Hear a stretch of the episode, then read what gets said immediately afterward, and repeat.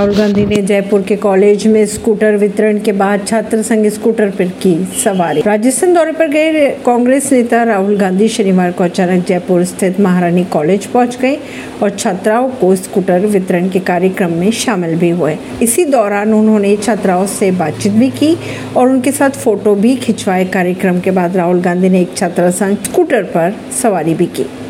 जिसका वीडियो आया है सामने परवीन सिंह नई दिल्ली से